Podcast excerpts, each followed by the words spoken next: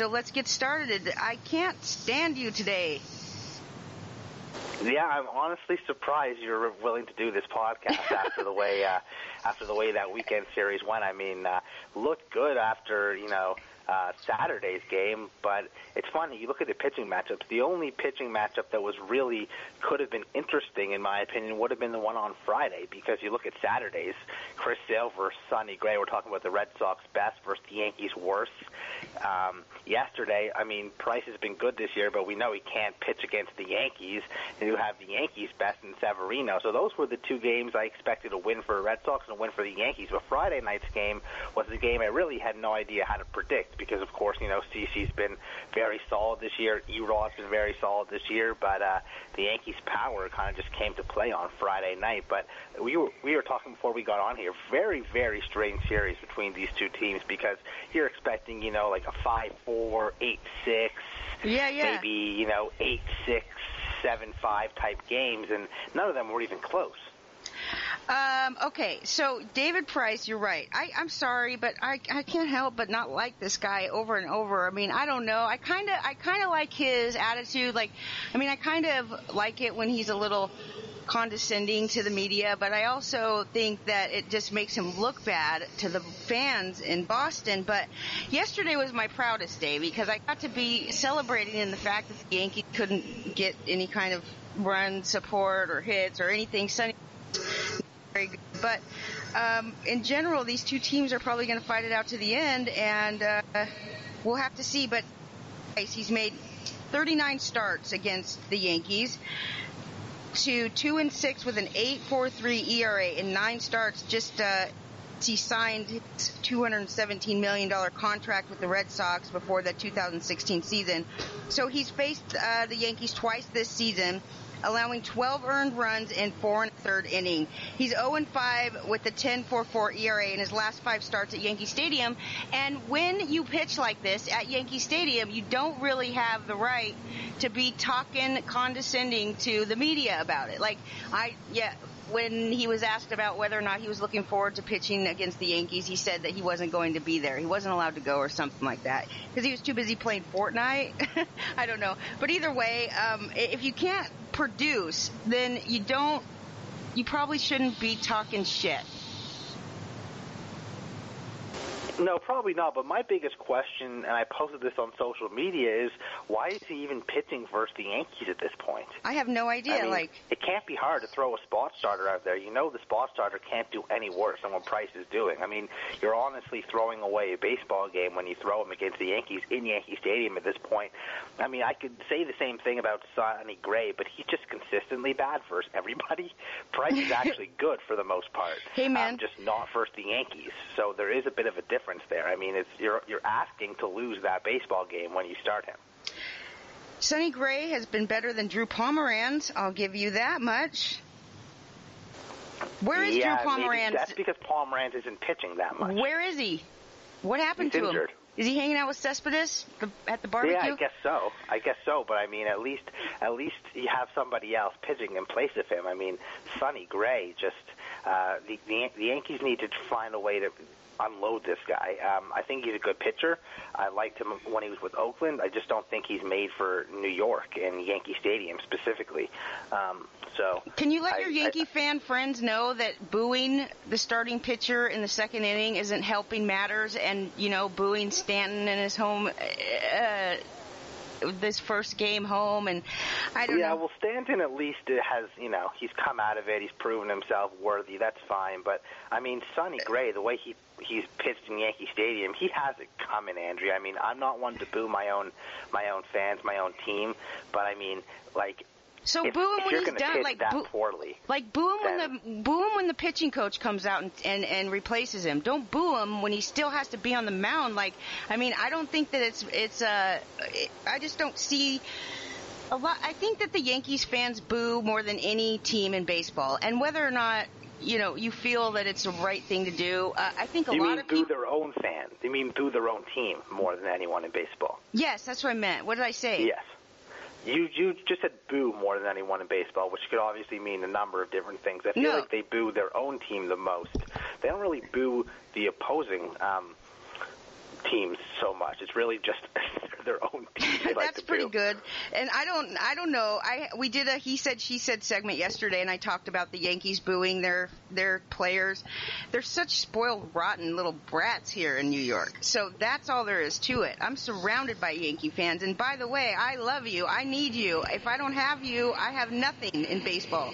So you really the evil empire makes life i mean it just makes baseball better you know because you gotta love to hate somebody and i think that the yankees are the favorite love to hate team. So let's just talk about a little bit about the the season or the the weekend that we had. The yankees are now 54 and 27 and the red sox are 56 and 29 so it kind i mean this is how close this uh AL East is that they're flipping back and forth, you know, the lead, the best record in baseball. Well, they will be probably for the rest of the season. It'll come down. I think the last series of the season is in Fenway, three game set between these two teams, and it very Whoopee. likely could come down to that. And what's scarier about that, Andy, is that it's likely the Red Sox will have to pitch Sale, and the Yankees will have to pitch Severino in that series, meaning that the team that gets to the wild card game might not have Sale or Severino to use because they'll be using them to try and win the division the weekend before. Well, uh, Sale is good for a couple. You know, Sale's good for short rest. I don't know about Sevy, but um, so they lead. Let's see, the New York Yankees. They lead the 19 game season series five to four so far, and the next time they meet is in early August. So it's at Fenway, just like you said. Um, the Red Sox were out hit 16 to 4 and didn't score until the ninth inning. Uh, your boy Hicks, it was uh, the first three homer game by a Yankees player since A-Rod, and um, that was in 2012. Yeah, and to take this even further, trivia question here for everybody in the chat room and yourself. And if you're watching the broadcast or you watch MLB Network, you might have the answer to this one, guys. Um, so, two other players in Yankees history have three home run game, games against the Red Sox. One happened in the last 10 years, and one happened back about 90 years ago or so. Gosh. Um, anyone have a guess on who those two other players besides Hicks are that have three home run games as Yankees versus the Red Sox? Matsui, Not Matsui, damn. How about Posada? not Posada. How about um sh- uh uh okay. And it's not A-Rod. okay. Well I don't think it's Jeter It is not You know, Derek I just Jeter. remember Matsui being such a uh, Red Sox just killer. Like, you know, in 2004 and, and beyond, it was like this guy just crushed the Red Sox. So that's oh, why. Chris Gallo has one. Lou Gehrig. Yes, Lou Gehrig is the one that happened about 90 years ago. Which one is the more recent one? Happened, I believe, in 2010. Maybe it was 2011. Shoot, is he still playing? He is not still playing. He finished his career with the Yankees, signed as a free agent in the uh, in about 2008, Uh, 2009. Alfonso. Um, wait, Alfonso Soriano. Nope, it was Mark Teixeira. Oh, okay. Mark All right. Teixeira and Lou Gehrig, the only two. So That uh, must have happened Aaron in the Hicks second half. certainly penciled his name into uh, Yankee history with that performance last night. Two of them, two of them came off Price, I believe. Oh Um, gosh, are you kidding me? He got he gave up five home runs yesterday. Yeah, I Took mean, him 71 the Yankees do hit a lot of home runs, but um, I mean that happens. But I feel like for the sake of the chat room, we should go and talk about the rest of Okay, the other just a 14 minute. games that happened yesterday in Major League Baseball. All right, the the Yankees finished with the season high six home runs. Okay, they they actually lead the major leagues in with home runs of 137. Are we that surprised about it? Not really, but they did set No. a franchise record before the All Star break. So New York is on pace to. And they're on pace, Andy, to break the 97 record by the Mariners for a single season home runs. Exactly. Exactly. Okay, so I don't, you know what? The chat room doesn't mind hearing a little bit about the Boston Red Sox and the New York Yankees. They have to. So, regardless of whether they, you know, we should move on, I just want to finish my notes real quick. Um, Tanaka, I just wanted to give an update on Tanaka with the two strained hamstrings. He's going to make a minor league uh, rehab start this week, and he should rejoin the, the Yankees next week. So you're going to get one pitcher back, and maybe Sonny Gray can go take a, a little break there. Yeah, hopefully. I mean, this week They have the Braves coming to town for three games. That'll be interesting. I think uh, both Domingo Germán and uh, Jonathan Loaisiga, or Lasagna. Lasagna, as people like to call him, um, both of them are going to be getting starts and could really be pitching for their uh, their spot in this rotation uh, among um, amongst when uh, you know when Tanaka comes back. One of these guys probably going to get bumped out. I still don't know if Sonny Gray is going to. So um, one of these guys is going to get bumped. And right now, the way uh, Lasagna has been pitching, it would be hard to bump him, especially with Germán having MLB experience in the bullpen already. So could be very interesting. If you own these guys in fantasy, uh, you might be losing one of them, or at least losing much of their value. The international signing period starts today, and also now, you know, we're in July, so it's the trade deadline month, and I don't know if a lot of people call it hot stove. I call it hot stove because it kind of is up from here up till the trade deadline, and we're talking about in the chat room already. We're talking about some different trades that could take place. So I think that it's important to remember how how much these trades, the, you know, that happen right before the trade deadline do affect uh, teams going into the World Series. Like last year, uh, Verlander went to Houston, and I don't think that Houston would have won. They could have won without him, but it's you know this was a definite. Wouldn't have happened. No way. Okay, so there you go. So Verlander um, in 2016, Aroldis Chapman went to the Cubbies. It wouldn't have happened for them either had they not had uh, Chapman, I, as far as I'm concerned, and they gave up a ton to get him to the Yankees. Um, in 15, the Royals got Zobrist. We don't look at him as like a big difference maker at this point in his career, but he was at the time. Um, so I it think goes. they got Cueto too.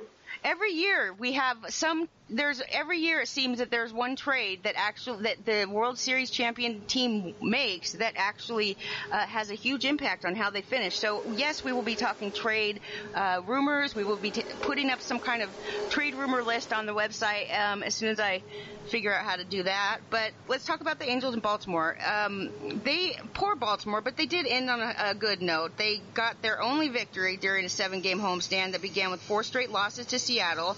They actually improved to one and 15 against the AL West and won at home for the second time in 19 games since May 13th. They really do have the worst record in the majors, so there's not a lot to talk about. But they did, they got to win yesterday. They had 10 hits. Well, you know what there is to talk about, Andy, Yeah. is obviously Machado. You're talking about trades. He should be moved, but uh, Adam Jones having a pretty good year quietly. Mark Trumbo's been hot as anybody. Uh, Mancini starting to heat up a little bit. So there are some players. I mean, I don't think Mancini's going anywhere, but Trumbo could be good trade bait for the Orioles the way he's hitting. Obviously, Machado, um, Adam Jones, I believe, set to become a free agent. So the Orioles could actually have a huge impact on how teams. Um, finish this season with the trades that they could possibly make. So yesterday we had a, the Baltimore beat writer on, and he was very good. And he, we talked about Manny Machado quite extensively. We, this is what we he said. He said that the team that stands to benefit the most by getting Machado, and the team that is likely to get him, which is somebody that some team that we haven't really been talking about in the Manny Machado sweepstakes, is Arizona. He feels that the Arizona Diamondbacks are the most um, that they will benefit the most by getting him, and that they are willing to do what they got to do to compete in that division. So, what do you think about Machado to the Diamondbacks? I would say that that's a strong possibility, and I've actually heard that for about a month or so now that they're interested. It's really just a matter of what they're willing to give up. But I think the Diamondbacks and Dodgers are both going to be heavy suitors there in the West, and I think the Cubs are going to be making a big push too. I do think he's going to go to the National League. The um, Dodgers are an interesting. Um, that's I have been pu- placing him this whole time. I mean, I really think that the Dodgers um, are the most willing to spend the money. However, the Dodgers are at 192 million, basically. Um, it's a little bit under 192 million, but very close to that. Machado's contract is 16 million. Now, obviously, uh, some of this is going to be prorated, so he's not going to owe for the the whole 60 16 million, but if you even cut that in half, that's 8 million. At 192 million, if they do have to pay him 8 million and they don't trade away any of their contracts for this season, they will be over the tax threshold. And that right there, my friend, is a bad bad idea. So, Well, there is something that can be done about that, and I know Angelos of the Orioles is relatively known as a cheap guy, but um, the Dodgers could throw in an additional prospect or higher uh, leverage type prospects and have the Orioles eat a bunch of that money. We've seen that happen a number of times. We saw it happen as recently with Kelvin Herrera. Um, the Nationals didn't pay, aren't going to be paying any of Herrera's contract, to my knowledge, and they, um, because of that, um, they you know they had to give up. No, sorry, the Nationals are paying all of Herrera's contract, I should say, and then didn't have to give up um, a quality of a prospects to get Herrera from the Royals. So you could see maybe the opposite of that, where the Dodgers pay more to not have to take on the Machado contract, just take on the player, and the Orioles would eat the rest of it.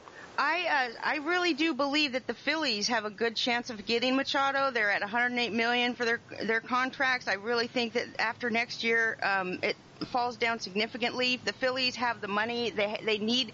They're going to be making some moves, I believe. But um, you know, it's fun to just guess where where players are going or whatever. But it also is interesting that one, two, three, five teams have less than a hundred million dollar payroll. That literally the White Sox owe their players seventy nine million for the entire season, and that's all of their. That's all. That's it. 79 million. Well, I think the biggest thing about Machado, though, is it's not even as much as where he's going to go because we know there's a number of suitors. It's what does the team have to give up to get him for three months or two months, whatever it's going to be. Um, you know, like I, I, I guess it's possible he could, you know, sign and trade. You know, agree to an extension before the trade, so to speak. But I mean, it's really hard to justify giving up a top of the line prospect for a guy who you're almost sure is going to hit free agency. Well, he, he might, but there. I hope that he. I mean, if if a team like the Phillies that can afford to, you know, spend some money, if a team like that gets him, it's not just a. It could, you know, they could really sign him to a, a long-term contract, which uh, would be in the best interest of everybody involved if he does get, which he will get traded. Lenny thinks that uh, the Baltimore Orioles kind of missed their opportunity to get the most money for Machado or the most trade in trade, but I don't yeah, believe they that. Done it last off season. I don't believe that. I think that the value goes up as we get closer to the trade deadline and as teams start to figure out exactly what they need. It it becomes uh, more important for them to invest. So we'll have to see about that. But Ohtani, um, basically, we don't really know if he's going to come back. Actually, could be activated for this week's series against Seattle, but Mike Scioscia said, let's just get by today and see how he does because he's going to take um, live batting practice, or maybe he did take live batting practice yesterday. I'm not really sure, but I think that even more important. I think than, this is a terrible decision by the Angels. Like Why? awful idea by the Angels. One, they're already starting to fall out of, of the race. I mean, the fact that they're going to try and catch Seattle or Houston at this point, they're fooling themselves. Why don't but they just so, put him to Tommy John and get it over with? He's going to need that, it. But not even just that. It's like, why take the risk of him injuring himself as a hitter and delaying him coming back next year when he's going to be able to help you a hell of a lot more as both a pitcher and a hitter again? All you're doing is um, taking the chance of him re-injuring himself or making the injury worse by allowing him to hit. no matter what happens, it's not going to heal itself. This tendon is not going to heal itself. He came over here with a UCL uh, that was slightly damaged, somewhat damaged, a partial tear, whatever. These partial tears, I mean, there's nobody in history besides Tanaka that has been able to pitch through this without ending up in Tommy John. And we also we don't know for sure what's going to happen with Tanaka, but eventually, eventually it's going to have to happen, right? So it doesn't just go away. These things don't heal themselves. And I don't agree with the fact that batting isn't going to affect his elbow. I don't agree with that. I mean, I'm not a doctor, but I have, you know, I'm totally with you, and I've talked to people who have had that injury and had like a Tommy John surgery. I know he didn't have the surgery, um, but it's next to impossible to be 100%. Even if he's healthy enough to play, he's not going to be as effective, and the injury risk far outweighs the you know the odd thing he might do with the plate for a team that again is falling very quickly. So, um, good morning to Beach Bum. I'm looking forward to coming to Myrtle Beach soon. Asimov, Leonard Donaldson, our friend Statement Games, who actually lives in our same condo complex, Lou, if you can imagine that, actually lives like our he's our neighbor. So welcome aboard. I can only imagine it because Lenny already told me. but, um, but yeah, that's uh, that's that's small world, small world. But um, I've checked out StatementGames.com, I believe it is. It's very, it's a very interesting game. I think it's very innovative, very cool. So for those who haven't checked it out, be sure to. I went over there, made myself an account. Excuse me. Um, and I I made my statements for a game like last week. I think. I mean, I I haven't played as much as I'd like to play. You actually get free um, coins for just signing up. So you and it's not just like a couple coins. I mean, it costs like I think five coins a game or something really small like that, and you get 50 to start off. So you actually get quite a few free games just to just to get it started and just to try it out. It's not like DFS, but it's it has. I mean, it is daily, but it's a it's it got different payout system. And just try. it. I mean, it's very innovative. It's brand new. Of course, we support our neighbor 100% and um, look forward to getting to know him better. Um, yeah, statementgames.com. Check it out. We didn't really. We should have done this as a pregame um, advertisement. We should have had. Yeah, right. We should have. Um, you know what I like about it is that with DFS, I feel like it could be such a crapshoot. I mean, I feel like you don't even like. I do all this work, all this research, and yeah, I mean, I do fairly well. Um, you know, I tend to finish in the in the top third, which is why you know playing those triple ups can be good. But with statement games, it's like you you can actually do well by just knowing the game itself and like being able to you know to predict how things are going to happen in a baseball game, rather than you know taking a shot like having to stack against you know Corey Kluber just to hope that no one else is doing it and team happens to hit well. You know, like that's the way the way someone won a GPP the other night. They probably won, you know, like ten thousand dollars was stacking the Cardinals against Corey Kluber in that one game where Kluber stunk. And whoever did that, which was probably not many people, because who stacks against Corey Kluber? Nobody. Um, you know, exactly, happened to uh, Verlander to win a lot of money, and to me, that's luck. That's yeah. not skill. So let's you're, give you're, some... you're not skilled if you decide to stack against Kluber. You're just taking a shot in the dark. Let's take a and give a little bit of uh, let's give a moment of appreciation and um, consideration for the fact that Tampa Bay has the best. Literally, they're out of control right now. They went eight and one at Tropicana. That's not really a big deal, but they took three or four. Who they beat? Yeah, I know. okay, let me finish. Very impressive. Yeah. Three or four from Astros. They swept three from the Yankees, and they won both games against the Nationals. So they set a team record. They allowed no more than two runs for six straight games, and the Astros went 0 for 14 during this series with runners in scoring position. That is, I mean, Blake Snell is pretty amazing with his tying, uh, he tied Hall of Famer Walter Johnson from 1914, okay, with his 11th consecutive home start, allowing one or few earned runs, one or fewer earned runs for the longest stretch in the AL since 1913. He's given up five earned runs over 51 and two thirds innings at home this season. Yeah, he's actually, I believe, in 2018, he is the best um, home pitcher in Major League Baseball. Six and one, 0.87 ERA, 178 batting average again. So he is absolutely crushing it in Tropicana Field right now, and definitely going to be an All Star. And legitimately, I mean, I still think it's going to go to Verlander or Severino, but he does have a chance, in my opinion, to start the All Star game for the American League. Okay, well, I'm a fan of Bauer, so you can't nobody's better than Bauer. But okay, so I know that's a matter of opinion, and you know, so um, Gattis though two home runs. You know, he finished uh, June with eight home runs and 30 ribbies. That's pretty good. Who who was that? I missed that. Gattis, Evan Gattis. Oh, Gattis, yeah, yeah. He had uh, he had a crazy, crazy June and continued it yesterday, the first day of July. So Kevin Kiermaier was rested yesterday. Um, he made two diving catches. You know, it's been very hot around baseball, and it's you look at the TV and you're just like, oh my goodness, sweltering. We'll talk about that a little more in the Cubbies game because Joe Maddon said. Did you see the Kevin Pillar play from yesterday? I did not see it.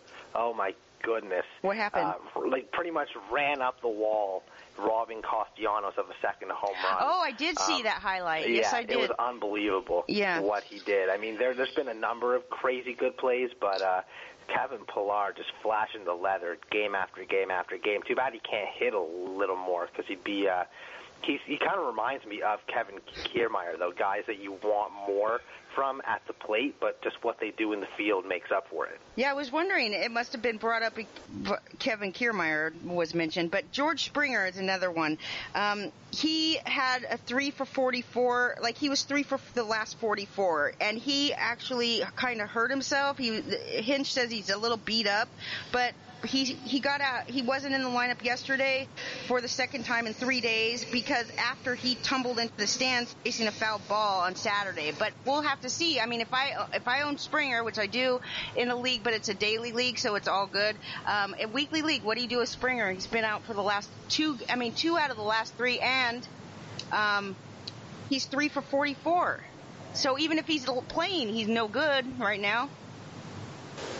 Yeah, that's tough. I mean, it, it sucks when you have players of that caliber um, hitting as badly as they are. But for me, like I always kind of just go down with with the ship with those types of players. I mean, as you mentioned, in a daily f- format, it's not really a big deal. In the weekly format, I guess you could sit him for the week, hope he kind of figures it out. But at the same time, um, when players are of that caliber are this cold, you know they're like you know one swing away from getting on a hot streak, and you kick yourself in the ass over and over again. Pardon my French. If you have him on your bench when he hits that hot streak. I'll go ahead and bench him today, and then you guys will benefit because I guarantee he will hit if I bench him. So I'll do that for you guys and take the loss. But uh, speaking of Nick Castellano, Castellanos, he has been on fire, and you know I don't know. Um, Lenny and I have been fans of this guy for a while. We really did believe that he wasn't, he had not reached his peak as far as the, um, his offense was concerned. But literally right now, he's one of the hottest hitters in baseball. Um, he hit his fourth career Grand Slam yesterday. Jordan Zimmermann, though, what up, Jordan Zimmermann? I actually had to go through and read um, the the press conference after the game to see what management is saying about what he did yesterday because you know he used to be a good pitcher until all of a sudden he signed this huge um, contract with Detroit and now he's he's been nowhere to be found in the fantasy world. He's completely obsolete and until now. But what he did yesterday makes me think that he could be this could be the start of something really good. And even Gar Gardenhire said that he had a great curveball and that he it was probably the best curveball that he's ever seen out of um, Zimmermann. So I really do think that maybe Zimmermann figured something out. I mean, he's been absent for a little bit. But five hits and seven innings, one earned run. He didn't walk anybody, struck out six. He's got a 3.91 ERA. But I honestly, if you're in a deep league or something and he's available, I might take a chance on him. No joke. You know what, Andy? I think a number of teams around Major League Baseball might be willing to take a chance on him as a a depth back end of the rotation type starter too if he rolls off a couple more good starts. Yes, I agree. Um, poor Toronto couldn't even win on Canada Day, and that stinks. They're 14 and 26 on Canada Day, so they're just no good on Canada Day. They um, too much pressure. Speaking might, of which, by the way, hold on one yeah. second. Very important for fantasy owners out there. Yeah start set your lineups early today if you're in weekly lineups because the Jays and Tigers are playing today at one Eastern in the afternoon. So, so yesterday, be aware of that. Set your lineups early. Yes, good idea. Gardenhire actually decided that he was going to call this meeting uh, before the game yesterday. He wanted everybody to speak up. He gave everybody a chance that wanted to say something to just um, you know, let it out and get it get it out on the table so that they could enter the game with fresh mind. I will tell you this: it I, it might be coincidence that they got 13 hits yesterday, but I'm not sure that it was a coincidence. I think that it's important for these managers to get with their team and let everybody voice their opinions, get it all out, and start fresh. It certainly can't hurt when you're the Tigers, who I think had lost like 10 or 11 in a row before they won this game. So um, that's a that's a big one. And you know what's interesting, Andy? We were talking about trade candidates and everything, and obviously Jay Happ and Cole Hamels both been rumored to be on the move. Uh, likely two teams in the American League. They both pitched yesterday. They both gave up seven earned runs. Um, not not the greatest performances from two guys who were hoping to be on the move. I mean, Happ's been pretty steady all season long outside of his start. Uh, the Grand Slam really hurt him, obviously. Um, Cole Hamels, not as big of a fan of him. Um, been pretty good on the road, but just has not been able to pitch in Texas. So I guess maybe getting out of Texas could be a good thing. Um, for the American League teams or the American League East teams specifically, I would definitely take the shot on Happ before I would take the shot on Hamels because Happ at least has proven he could pitch in the AL East, whereas with Hamels, um, I feel like maybe a team like the Phillies could be interested, maybe the Brewers. I think maybe someone in the National League should be looking at Cole Hamels. Well, there's a question in the chat room about Stroman, and um, I was a Stroman owner at the beginning of the season, and I did not waste any time getting rid of him because I couldn't believe the number of walks that he was allowing, and I, um, I, I just I didn't see the same Stroman that I drafted, that's for sure. Uh, but I do think, okay, that he is finding his groove again after the start that he just recently had how can you deny it? I mean, he didn't walk anybody. That was the biggest thing to me is, is he, who, how many batters is he going to walk? And he didn't walk anybody. And I will say that, um, if he was available and I'm in a league I would, and I needed a pitcher, I would probably take a chance on Stroman. So, yes. I would certainly take a chance on Stroman. I mean, I was one of those people that before the season began touted him as almost an ace type of pitcher. I've always been a big fan of Stroman, and yeah, obviously, as you alluded to, he really stunk at the beginning of the year, but a lot of that had to do with him being injured for most of spring training. Jays probably should have shut him down for the first couple of weeks of the season. They didn't. They had him try to pitch through it, and obviously it affected him, but now that he is back and healthy, uh, this guy's got great great stuff. Probably the best stuff on this Jays team. So uh, as bad as they might be as a team overall, Stroman has the potential to be a you know fantasy number two, certainly a fantasy number three for you for the remainder of the season. The Minnesota Twins scored five runs in the eighth inning, but they did not beat Chicago. Uh, the score was ten to eleven. Did you see that series though? It was yes. wild, and it was hot as hell, runs. dude. It was hellish hot, hellish.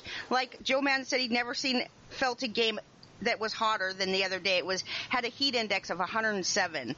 Um, I grew up in the like I grew up in Southern California, and we lived very close to Palm Springs, and there it would get like 118 there. But the thing is, is that the dry heat is a lot different than the humidity that you feel in the in the east part of the country. Um, there was several people that had to come out of the game. I mean, literally, there was so it was bad. It was hard conditions to play in. But the Cubbies, they've scored at least 10 runs in four straight games. That's the first time that they've done that since 1930. They swept the the Twins, which isn't a huge surprise, and Minnesota concluded a one and five Chicago road trip that began with two losses and three tries to the White Sox, and then fell 10 games below 500 for the first time this season. The Twins um, actually have a decent schedule this week, but I'm a little bit hesitant to. I can't stand Byron Buxton right now. Yeah, you haven't been able to stand Byron Buxton since the beginning of the season. It's getting worse, um, dude. The love is not getting better. I might go to Rochester just to boo his ass. Just kidding. Yeah, right. Just um, kidding. But Brian Dozier had a nice game. It's that time of the year where he starts to, uh, yes, to turn it on. Yeah. So people should uh, should certainly be paying attention to that. Mm-hmm. Um, there's another guy who I've seen on a number of waiver wires right now, Carlos Gonzalez of the uh, the Rockies. What? Um, he had a weird season last year, but in the second half he was as good as it gets. So if he's floating around in your waiver wire, you should probably pick him up too. I agree. I think that's a good good thing. Um, that's about it for that game. I mean, you know, there's not a lot. Let's keep keep going. The Indians uh, and the Oakland A's. The Indians are out of control. Good right now. Um, this is, uh, oh gosh, who's their who's their best pitcher? Probably Besides Trevor Bell. Bauer. If, if if if someone's asking Oh, you, it's I would still. Kluber. Oh well, yeah. I was gonna say I would say it's Kluber. You would say it's Trevor Bauer Well- because of your your man crush. Yes. Um, but I mean, Cle- Clevinger's not too shabby either. Yes, I love Clevinger. I love his shoes. I just love Clevinger. He's good, just good. Um, they matched the team record of. Tw- they nearly matched the team record of 12 doubles set against Minnesota in 1996. They ended um, their. God, they had a six-game. They ended Oakland's six-game winning streak. It won. uh, The Oakland Athletics had won 12 of 14 going into yesterday, but and the Indians were outscored 10 to three in the first two games of the series, and were on the verge of being swept for the second time this season. Only the second time this season, but they had 20 hits yesterday. And in the last couple days, there's been several games. I think the Cubbies had 20 hits on Saturday. Um, really, they uh, Cleveland's out of control with their run support right now. In the first 10 batters space without any outs. Okay, so Frankie Montas just got crushed yesterday. Nine hits and five and two thirds. Um, he only got three earned runs though. Three earned runs is not too bad. Yeah, he made up for it. He ended up going almost six I- innings too, um, despite the really really bad start. So I have a question for everybody, um, and it could be obvious based on the game we're talking about. But since 2012, Yeah. who leads Major League Baseball? What player leads Major League Baseball in home runs and RBI since the start of 2012? Encarnacion. Boom! You got Bam. that one pretty pretty pretty quickly. You got that one. I just, I just, uh, he was the first one that came to mind. I figured it was either an A's player or um, an Indians player. But Lindor, what's up with him? I got a lot of shit for drafting Lindor as the first uh, shortstop off the board in several drafts. well, uh, you think it's time for you to give some shit back then? I think it's a little time for that. And what about? Oh, I, you know, let's let's not get too out of control here. But really, he's got 48 RBIs. Um, hit a home Oh, run. him and Jose Ramirez right now. Um, I don't think you can find a better left-sided infield in Major League Baseball.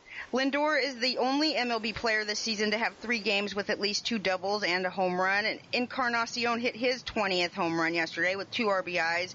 Now he's got 56 RBIs. Unbelievable for the amount that you paid for Encarnacion because he was going pretty cheap at drafts compared to what he's doing. Um, as, Well, he just does it every year. The guy's a model of consistency, even though the average is down right now uh, in the 230s, and you expect him to be more like a 260, 270 type guy.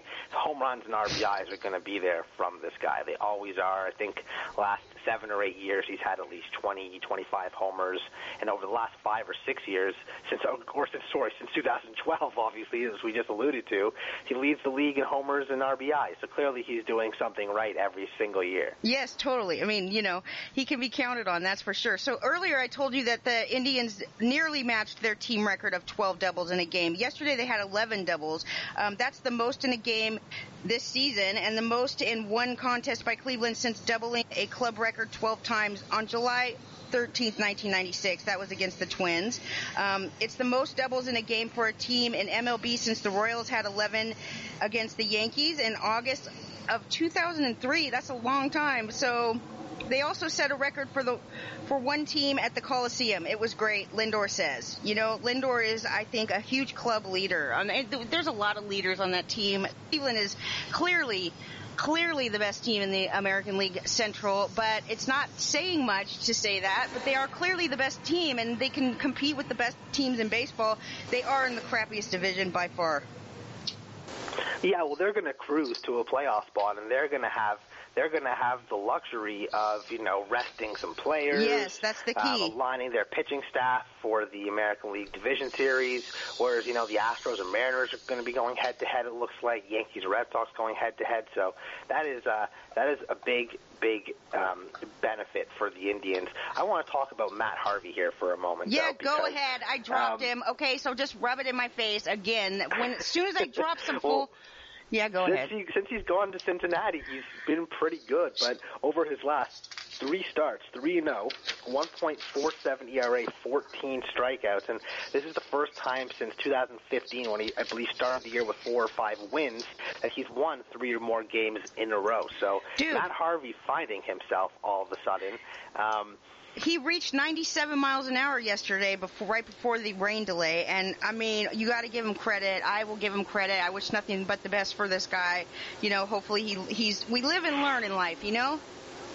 Yeah, and I mean, I think getting out of the uh, the Big Apple, um, going to a team with pretty much no expectations, although they've been playing great baseball since the start of June, um, the Reds have, but um, a team with no expectations at all. Um, I mean, he, kind of fits in there perfectly, um, and you kind of want to see.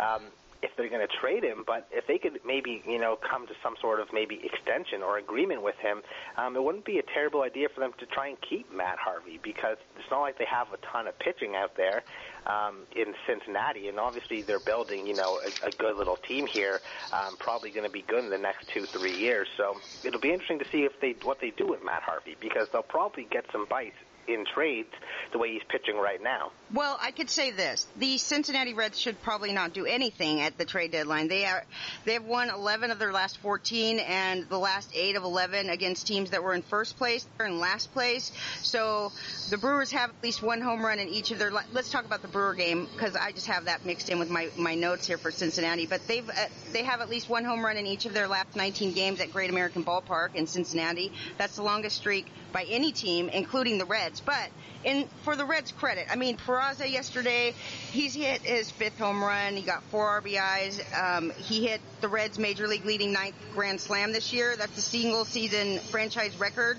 tying that that was set in 2002 and it was the second grand slam in two games and the third in the last eight and two of those happened from pitchers or maybe three i think wait so um, Lorenzen is hitting like crazy right now. A pitcher gone hitter, uh, three home runs and four at bats, I think it is, but something crazy like that. And A. Eugenio Suarez, he was one of the first to reach 50 RBIs. He's now at 61 RBIs.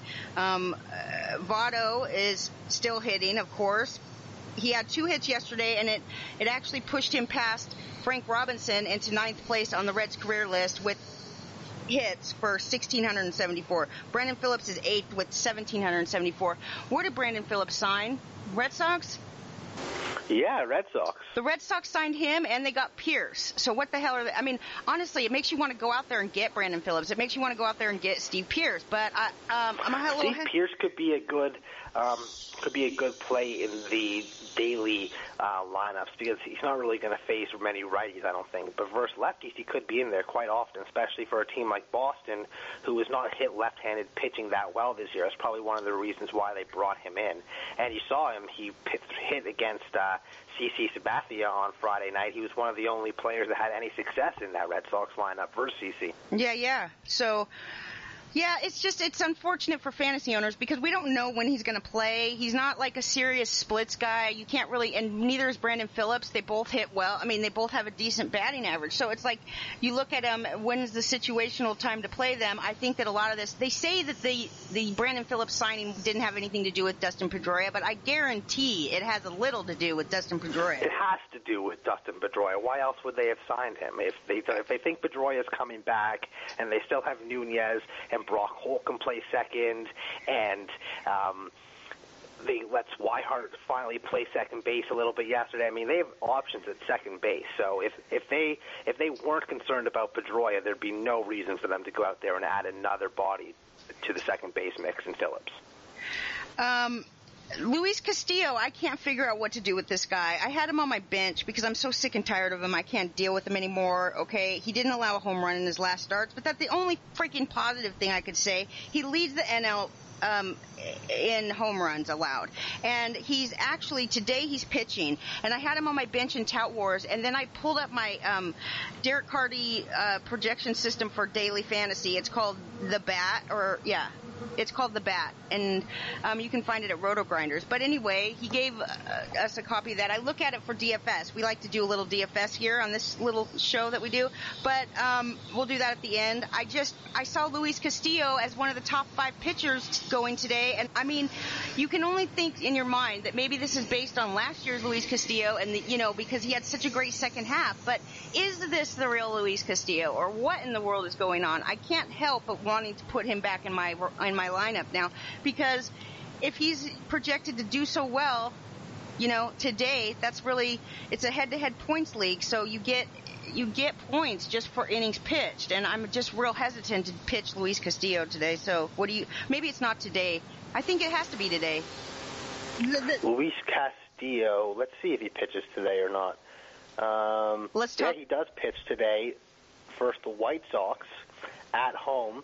Um, only fifty-seven hundred dollars on DraftKings. Probably not a bad play, especially if you want to get Scherzer, Kluber, or Bumgarner in your lineup. and very I mean, also the this, the Reds are. We just talked about the Reds doing so well, and it's almost like you know, as the team goes, so goes the player. But um, Luis Castillo, I'm gonna, I'm just gonna roll with it. You know, I didn't draft the guy to sit on my bench, so there you go. That's that. Um, Yelich did sit out again yesterday. He's got a, a problem with his lower back. What do you do with Yelich? He's not on the DL, but he's missed three games since he left the game Thursday night. So three out of four games he's missed. Well, I wouldn't be surprised if they place him on the DL like today or tomorrow, kind of retroactive to uh, Friday, and then he maybe misses the rest of this week. So I personally would not be putting him in my lineup unless there's no other option. I got club uh, Clayton Richard in San Diego. That's worse.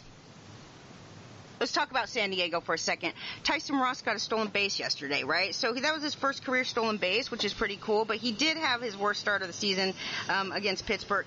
He allowed seven runs and seven hits, three walks, no strikeouts. Uh, he did. He was an offensive player yesterday. The only value that he added to his team was a sacrifice fly that gave the Padres a two-one second, and he singled with two outs in the fourth, and then got his first stolen base of his career.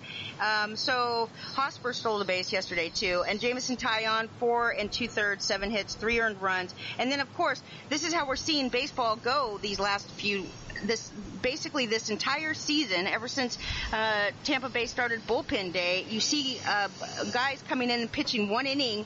He faced six batters and he got the win. After you know, it's like this: the starter comes in and pitches a good a decent, at least Jameson Taillon, who I'm talking about now, a decent start, right? Um, and then he loses the win to a guy that pitches 37 pitches it took him to get through six batters and four outs. 37 pitches to make four outs, two walks, two strikeouts. And I just don't think that we should be giving wins like this in baseball. We got to figure out a way to to get do better with the wins. Um, yeah, you you could say that. Um, Andy, what do you think of your boy Anibal Sanchez today going to New York? Are you you, uh, you going to be using him again? Because I was going to suggest stacking against him today. Well, you shouldn't stack against him because I looked at his in New York against the Yankees. I'm just saying. Um, I did look at him actually for today. I, I'm um, I have to say that I, I go through players like freaking toilet paper, you know. I mean, and that's kind of how I feel about Anibal Sanchez right now. He's totally um, uh, disposable at this point. But I did look at him against the Yankees, and I have to say that um, he there's not a lot of there. Let me just pull this up real quick so that I have well, what do you think? The last time I remember him being good um, versus the Yankees was when he was actually a dominant pitcher with the Tigers, but he hasn't been dominant in three, four seasons, maybe more. The only player that I'm very concerned about against Anibal Sanchez is Didi Gregorius. That's the one player that I would probably bench Anibal Sanchez over because he's got two home runs and four RBIs and just 11 at bats against Anibal Sanchez. Well, the, I feel like Sanchez doesn't have much of a track record versus many of the Yankee hitters at this point because besides Brett Gardner, really, um, none of them have really been around for that long. Well, he, so you can't I even mean, really but they, he's pitched against him on other teams, you know. I mean, look, Brett Gardner has only had 13 at bats against him, but Didi Gregorius has 11. I mean, there's not a lot of sample size here, but Aaron Anibal Sanchez might surprise you, just like Harvey surprised you yesterday when he was at the bottom of the list on DFS, and he cost less than a freaking position player. You know, I really was tempted to to put Matt Harvey in my lineup yesterday, and I'm kind of sad that I didn't. Of course. Well, if you're looking for cheap guys, though, I think you're Luis Castillo pick is good. I think uh, Nathan Eovaldi, who some people were talking about today in the chat room, he is only eighty-seven hundred dollars pitching in Miami. I think that's a really nice, uh, nice start there for uh, Eovaldi. You can get two cheap pitchers with Eovaldi and uh, Luis Castillo and pay up for some some hitters, which could be uh, could be a lot of fun for you today. I got Brent Suter on here too for sixty five hundred dollars. That um, and Kyle Gibson comes right after him for seventy eight hundred, and you got Chen for forty six hundred. And I just, I mean, I've never, I don't know. All of these guys though are sitting right above above, by the way, um, both Madison Bumgarner and Rick Porcello. So, um, yeah, well, Bumgarner's pitching in Colorado, so that's probably why. And Scherzer, um, you said Scherzer or Porcello? It's either way, Porcello. they're facing each other. Boston in Washington, so um, I mean, it's not. It, I, although you know what, for Porcello, I feel like the Nationals have actually been struggling offensively a lot lately. So Porcello could have a juicy matchup there. Scherzer, as good as he is, I mean, the Red Sox are a great lineup, especially versus right-handed pitchers. So um, this would be one of those games where, although he could go off and be the normal Max Scherzer, um, I would certainly avoid him at thirteen thousand three hundred dollars versus the Red Sox. Yeah, me too. And by the way, Anibal Sanchez rounds up the bottom of the list here on Derek Carty's uh, the bat system, and it's it's bad. I mean, he comes below James Shields, so I would probably have to say that you're stacking against Anibal Sanchez might be might be okay. I won't do it. How about uh, how about Corey Kluber today? I know he's expensive, but he's you know about as good as it gets, and he gets the Royals, who can't hit anything right now. I know um, he's I mean, a good pitcher. This, this could be a perfect game tonight for Corey Kluber, the way he's pitching and the way the Royals are hitting. I don't think that Kluber's pitching that well. Am I wrong? Maybe I'm wrong. Maybe I'm wrong. I don't know. I just don't think he's pitching as well as he should be for what we I paid mean, I think him. he's second in the league in wins. Um, I mean, he did. Co- he is coming off a really bad start in St. Louis, but I mean, I think that can happen to anybody um, every so often. But I mean, we're talking about the top three, four pitcher probably in baseball in Corey Kluber, and the worst offensive team in baseball in the Royals. I mean, we could They're see. not though. The Baltimore Orioles are the worst. Are are they worse though? I'm not so sure about that. well, I think they are. Either way, I'm taking for. I mean, for half the cost, I'm taking Castillo for sure over Kluber. But that's just me, you know. Um, oh, yeah, me too. I'm, I'm already looking at Castillo and Eovaldi as, uh, you know, combined. I believe combined they are like just a fifteen hundred more than what Kluber would cost to Now, get I those also- two guys collectively. Here's So, another question for the chat room that you guys can just put your answers in there whenever you want because I'm going to continue to move on here and we're always behind schedule. But I got Zach Eflin. I think you guys were talking about this uh, earlier in the chat room. What do you do with Zach Eflin against um, Alex Cobb in Baltimore? You got to pitch him, right? This is not today. This is going to happen on the third.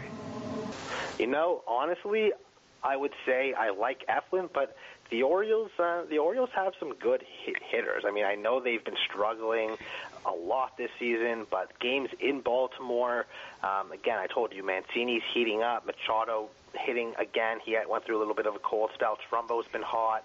Adam Jones has been hot or been consistent. Um, I mean, I, I don't think that's necessarily a sure bet at this point. Well, I have Jake Junis going against Kluber. I think I'll be benching him right now. Yeah, I well the way the Indians have been hitting. You were talking about it earlier. I wouldn't start anybody against them. I'm putting Eflin in for Jake Junis, and I don't know for sure if I should pitch Clayton Richard either. He's going against um, Pittsburgh, but I really do believe that because he goes so late into games, he always pitches six or seven innings, and you get three points an inning. So even if he gives up a whole bunch of runs or hits, I'm still going to be coming out in the positive with Clayton Richard in my uh, points head-to-head points league. I think. Well, that's why the innings eaters can be money. Okay, so let's go on with the St. Louis Cardinals. They are all right. The Braves have outscored the Cardinals 22 to 10 in sweeping a three-game series for the first time since 2012. Um, I'm pretty though- sure, Andy, that the Braves starters in this series did not allow a run or an earned run. three three games in a row. They didn't uh, get yeah. There was three successive scoreless appearances by starters. So it was Folty, Teheran, and Max Fried. No three of them gave up. They went 17 and two thirds innings with 24 strikeouts and zero runs. So that has been great. The Braves, you know, they've been in first place or tied for first place 60 of the last 62 days, and they kicked off their 10 game homestand or no road trip. Sorry, they're actually going. You know, just to, God, I just remember uh, time flies. Yeah, okay? they're uh, they're on the road here. They uh, or in St. Louis now. They're heading to, to the Bronx tonight. Yeah, well, they started their 10 game road series with um, three wins. So the Cardinals have lost four in a row. They scored five times in the seventh. They tried to come back from a 6 0 deficit. Um, they're going to play 17 of their next 20 on the road. Not not doing well with them, but Pham hit a home run. It's his 13th. I can't stand this guy because I I told a, fr- a good friend MJ not to keep him. Anyway, whatever. I'm sure you all know the story about that. But Freeman hit his 16th home run. Ozzie Albies extended his hitting streak to 11 games, and Tyler Flowers came back into the lineup after missing Saturday. He had a muscle cramp, but that was, I think, due to the heat. Yeah, well, I mean, the Heat's been killing everybody lately, ha- hasn't it? Um, Um, Gregor- you know what I'm excited for is to see Albies and Acuna in on the big stage in New York tonight. I very excited to see that. And for all those people looking for saves and who have been very patient with AJ Minter, he picked up his third save yesterday and does appear to be the front runner for saves while Vizcaino's out. So uh, Vizcaino is supposed to be activated today. Really. Yeah. Already? Yeah. I could have sworn he was supposed to be out for longer. Either me- way, it should be AJ Minter anyways. I mean, No, I he's- think he's so much better, so much more dominant. Well, you can sit you. Well, I mean, you know, that's fine, but I do know that, and I remember saying this just yesterday that management did say that he is coming back to get his. He's taking his job back. They say that. Let me see here. He threw a side session Saturday. He's going to rest Sunday in anticipation of Monday return. Previous reports put the Braves closer in position to regain the role on Sunday, and but that didn't happen. Obviously, they don't want to exert him further after his Saturday workout, but he was placed on the disabled list last Sunday with shoulder inflammation, and he is going to reclaim his role of the primary closer upon his activation. Although um, they still have Dan Winkler and they also have AJ Minter. So I mean, you know, it's it's a closer carousel. What can you do? I'm just letting you know what I've read. We don't know for sure. AJ Minter has been good, so you never know. Maybe they'll ease him back in. I don't know. If I owned AJ Minter right now, I'm certainly not going to drop him this soon. Well, you know what I'm doing right now is um, so there's some leagues, you know, where it's not just pitcher spots; it's starting pitchers and relief pitcher spots. So Yeah. I'm behind in saves right now, and two of the closers I own are Sergio Romo and Nice. Wily Peralta. Very good. Those guys are both starting pitchers. Love it. Technically in fantasy. Love so it. I have like only three starters or four starters this week. Plus those two guys, plus three other relievers. So I have five guys as relievers, even though there's only three relief spots. So um, guys like Romo and Peralta proving to be even more valuable than originally expected as closers because you can use them as starting pitcher spots. The Phillies beat Washington yesterday in 13 innings. It was an amazing game. I loved it. The Phillies won um, their third and four game set with uh, Washington. All their wins came by one run, though. And over the past two weekends, they have gone five and two against two-time defending national champion, um, National League East champions. This is, would be, is that the Nationals? The, the two-time? Okay, I think the Nationals. I don't know why they put the. Okay, Philly's gone five and two against the Nats, basically. Okay. yes, they have. Um, so they're second place in the division. I love the Phillies. You know I'm a big fan. Their bullpen posted a .60 ERA. They had 13 strikeouts in 15 innings, and the Nationals are now 6 and 15 in their past 21 games, and that's going back to June 8th. Um, they're six games behind Atlanta for the lead in the NL East. So that's a tight. That's going to be a tight division, but um, they only got four hits yesterday in eight innings against the Philly bullpen. They never moved a base runner past second base in that stretch, and they struck out seven times. Gio Gonzalez had not a good outing. He walked three guys in the fifth inning. Um, that included uh, when the bases were loaded at one point. So that actually caused the Phillies to put their first run on the board, and that that really kind of opened it all up for them. But he had never allowed more than three earned runs and 14 career starts at Citizen Bank Park, and um, he has tossed at least five innings every start this season. That's that's very impressive. Here's one thing though that's interesting. Nick Pivetta, right? So if you're you're in a weekly league or whatever and you happen to own Nick Pivetta, he didn't have a great outing the last time out, but he got the win yesterday because that's the only pitcher that they had left. Um, and he really it, it was good for him. He actually he had such a bad start and he had seven runs in one and two thirds innings on Friday night, so it was like a kind of a redemption chance for him. Um, Vincent Velasquez, I don't know if you saw this um, line drive that hit him in the forearm on his pitching arm, and uh, the guy is, you know, I'm a big fan of Vincent Velasquez anyway, so I'm kind of biased. But he actually didn't show any kind of pain. He picked the ball up with his left hand and threw an out to first base. It was an amazing throw considering that he doesn't throw with that hand. But as soon as he released that ball and got the guy out by his, by just a hair of a chinny chin chin, he was rolling around on the ground. It was almost looked like it was kind of like one of those times when you get your funny bone. When you hit your funny bone and you just can't, it's like this crazy feeling you can't shake for a couple minutes. That's what it looked like. I don't think there's any major injury here, but he is on the DL for now. Well, you know what? I I heard a really funny story actually with the Phillies game yesterday. So their uh, their catcher Knapp, who hit this walk off home run. So Yeah. he obviously didn't start the game. He came in as a pinch hitter to hit that home run, and he got a text from his dad uh, before the game, being like, "Oh, well, you're not starting. Well, I guess you'll just have to come in and hit a walk off." That's awesome. That was funny. That's the first Yeah, Philly so he was interviewed after the game, and he told us he's like, "I'll even show you the text." Blah blah blah.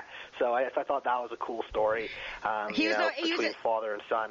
Totally, dude. It, he was actually the first Philly to hit a walk-off pinch hit homer since 2015, so that's interesting too.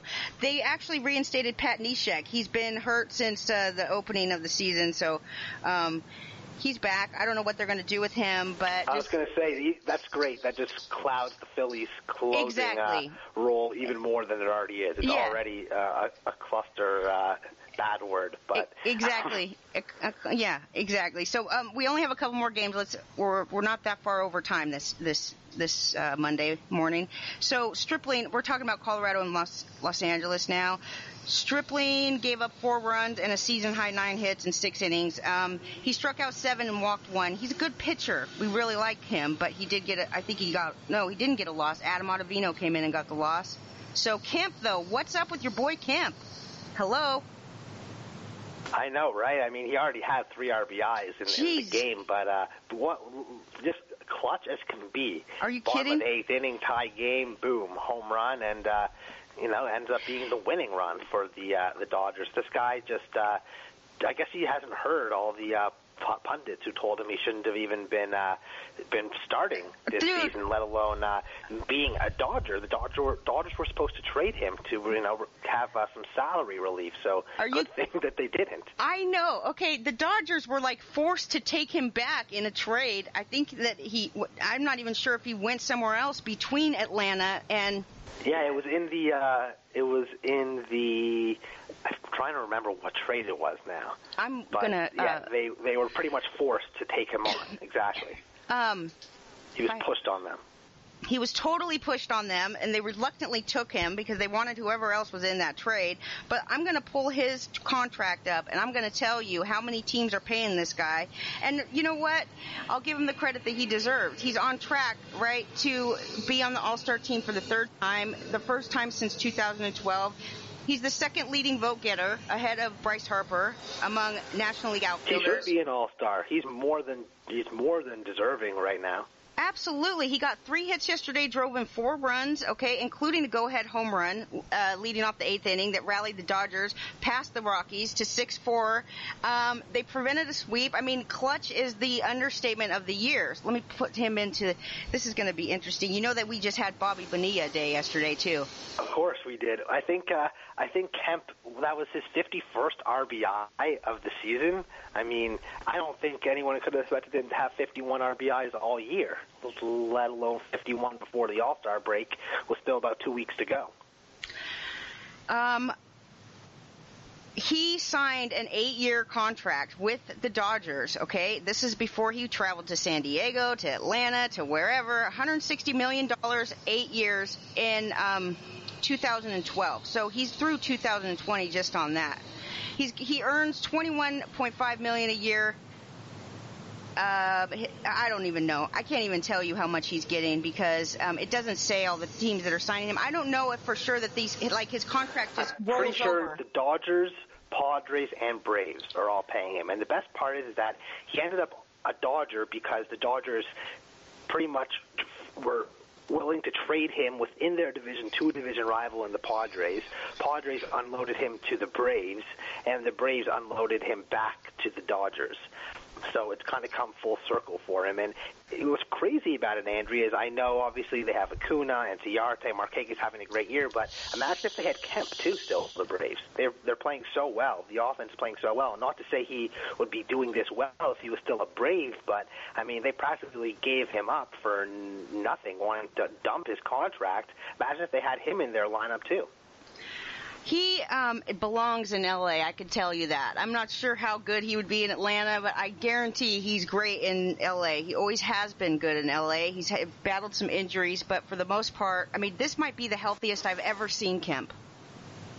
Well, I think he lost like 20 pounds this offseason, gone into better shape. And if you remember, he really should have an MVP trophy too, if not for uh, the Ryan Braun year, where Braun was pretty much caught being on performance-enhancing drugs later that season or later that year. Um, Kemp came in second that year, barely to Braun, who was uh, was caught for PEDs, as I mentioned. So uh, Kemp's been an MVP caliber type player before too. The Dodgers are expected to acquire at least one reliever. So think about that in the Manny Machado uh, aspect of it, and you're thinking Zach that. Britton. Well, they say that they've been talking to the Marlins actually, and talking about guys like Kyle Barraclough, Adam Conley, Drew Steckenrider. There's not a trade on the table yet, but they have been talking to Miami, according to sources, and it's not Jon Yeah, Heyman. I saw that this morning actually, and I think uh, Barraclough would be a perfect acquisition for them. The Giants completed a three-game sweep with a 9-6 victory over the division-leading Arizona Diamondbacks. It was San Francisco's seventh win in eight games and their first sweep of the Diamondbacks since 2016. They moved into second place. Uh, they're tied for second place now, um, and two and a half. those three teams, right, separated by three and a half games: Dodgers, Giants, and uh, D-backs. Two and a half now. There. Yeah, two and a half Two and a games. half, okay. hmm Wow. Um, I also saw, I think, I, I could be wrong about this. Uh, someone might want to fact check it, but usually when I get my facts from uh, MLB Network, they're usually pretty, uh, they're usually pretty safe. So the Diamondbacks have only lost two series in the past month. Both have been to the Giants. Oh, okay. Well, that's an interesting tidbit. You know, Jarrod Dyson became the eighth player in team history to record at least two hits, two RBIs, and two stolen bases in one game. That's just to say that he did steal two bases. Um, Pablo Sandoval, I've been liking this guy, and I'm telling you what, I own him even on a couple teams. Uh, he was hit by a pitch, though, in the right elbow in the third inning. He left the game before the bottom of the inning. X-rays were negative, and the injury was announced as a deep bruise, but his status is day to day. So if you did own him, you did pick him up. Uh, watch out for him this week. And Evan Longoria is about a week away from taking some swings. He's an $80 million loss, okay, this year. Yeah, I mean, uh, I think we start started to see him kind of decline lately in uh, in t- Tampa, for that matter. I feel like the Rays kind of unloaded him at the right time um, when we're talking about uh, Longoria. And do you know Sandoval is only 31 years old? Okay. Because I could have sworn he was like 36. He's Are been around. I feel like he's been around for so long. Are you kidding me? I'm right there with you. I couldn't even have said it better myself. Jeff Samardzija is um, his final rehab start for AAA Sacramento is today. He's expected to pitch like five or six innings that throw 90 pitches, and he should be back after that. So if you own Samardzija, I know he's owned on pretty much every team, so or every league, every fantasy league. I struggle to own some margin because I love the stuff. I feel like any given night you can go out there and get double digit strikeouts. But you know, he reminds me of AJ Burnett when Burnett was with the Yankees. So one of those guys that has the stuff, has the pedigree, has had the great seasons, but any given night can either deal eight like shutout innings, twelve strikeouts, or be out of the game by the third inning. I've never owned Samardzija on any team, and that's the truth. So I don't really. Um, I get, you know, you keep better track of the players that you own. So, um, Seattle and Marin, the Seattle Mariners and the Royals. This is the last game that we have. Um, what, what else? Unless you're a fan of James Paxton, this was a very boring baseball game. I have to say though, okay, Diaz, the, the the closer in Seattle, when I saw last night in the box scores that he had his 30 second save, I almost keeled over. I was like, what the hell? Because you know, I do the box scores, I go through the game, I see you know closers getting like their 20th save or their 17th save or their 16th save, 32 saves. I thought it was a typo. I'm like, what the hell? And then I go and look at his numbers, and I gotta say, this guy it took him 15 pitches to retire three batter or yeah three batters he's got a this guy just comes They in and strikeouts too. It would have been even less. he comes in and he gets it done it's not just that he's got 32 saves but the fact that he does his job so effectively and efficiently like he he is um he's a very big surprise for me as as far as how Well, well why do you think the Mariners are so good in one-run games this year? This because guy of him. Unbelievable when he comes in. He just gets it done, right? So Paxton, he's from Canada, and yesterday, um, they had Canada Day, but he got they had bobblehead day for Paxton, right? Paxton bobblehead had a bald eagle on his shoulder, which is pretty cool because you remember that incident incident where yeah, the, the eagle like landed on him and he didn't even flinch. Yeah, so Seattle's really good for like having all kinds of promotional days and stuff. And um, the other night they had Back to the Future night, so they all dressed up with their sleeves cut off and their hats backwards, except for King Felix wasn't allowed to wear his hat backwards because they said that it was too much of a distraction. Although, just a note on King Felix, he was battling some serious back problems. He could barely bend over. He pitched five innings on Saturday, but he had a real uh, hard time with his back. He wasn't able to sit down in the dugout between innings. Okay, that's how bad it was. But he continued to go out there and pitch. I give him credit for that.